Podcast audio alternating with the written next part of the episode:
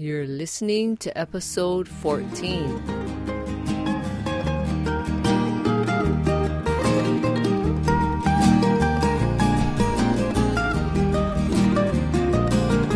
Aloha and mahalo for joining me. This is Janin Johnston, and you are listening to the Fashionable Finance Podcast. Thank you, thank you, thank you, all of you that are here listening to me, because I know that you could be doing other things, and I I want to say mahalo for taking the time out of your day to come and listen to me and so that I can share all the things that I've learned with you a little bit at a time. And I'm grateful that I get to share with you the things that I've learned. And today I wanted to talk about five reasons why you should never go to the store without a shopping list. Now, there are like more than five reasons, but today I've chosen the top five. I hope you find this interesting. I hope you really like the things that I have to share. The first thing I want to say is never ever go to the store without a shopping list of some kind whether it's written on paper or on your phone, on some kind of app or something. They have all kinds of apps that you can type in your shopping list. And try to limit the number of times that you go to the store, especially in a week. Shopping is so convenient now, right? We can just jump in the car and in a minute or two you're at the store, and it's so easy to go there often. But here's why you should limit the number of times that you go and make sure you have a list. And number one is as soon as you walk in the door, you forget what you've needed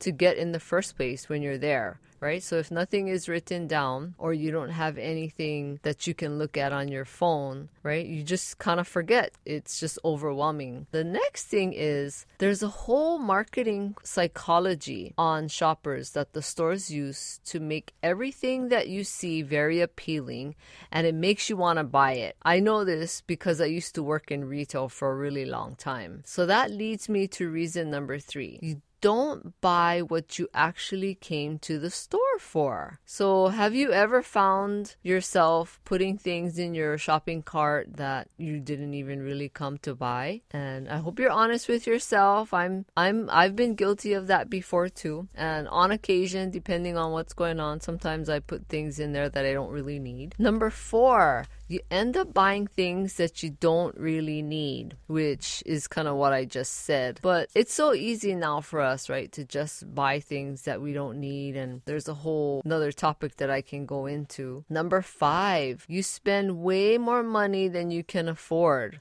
and a lot of times using credit to make the purchase. Now, I've been there, done that, and I'm sure there's some of you out there that have done that too. And I'm not here to judge anyone. I'm just here to say that these are five reasons why you should never go to the store without a shopping list because anything can happen once you walk in that store. So these five reasons that I'm talking about is from experience. So a few years ago what I decided to do was to make sure that before I went to any store that I would write down on a piece of paper the exact thing or things that I needed. I still do this to this day. Most of the times, on occasion, if I'm not planning on going to the store and I'm on the road somewhere, I'll just run in, and that's not always a good thing though. But I make sure that I write my list with a bright colored pen, making the words a little larger than usual. It's as if the bright words are reminding me of what I really need, not what I don't need, or it's helping to keep me on track. Now, I'm not perfect, I have moments that I just feel like I don't want to write a list and I go shopping and I buy things that I don't really need.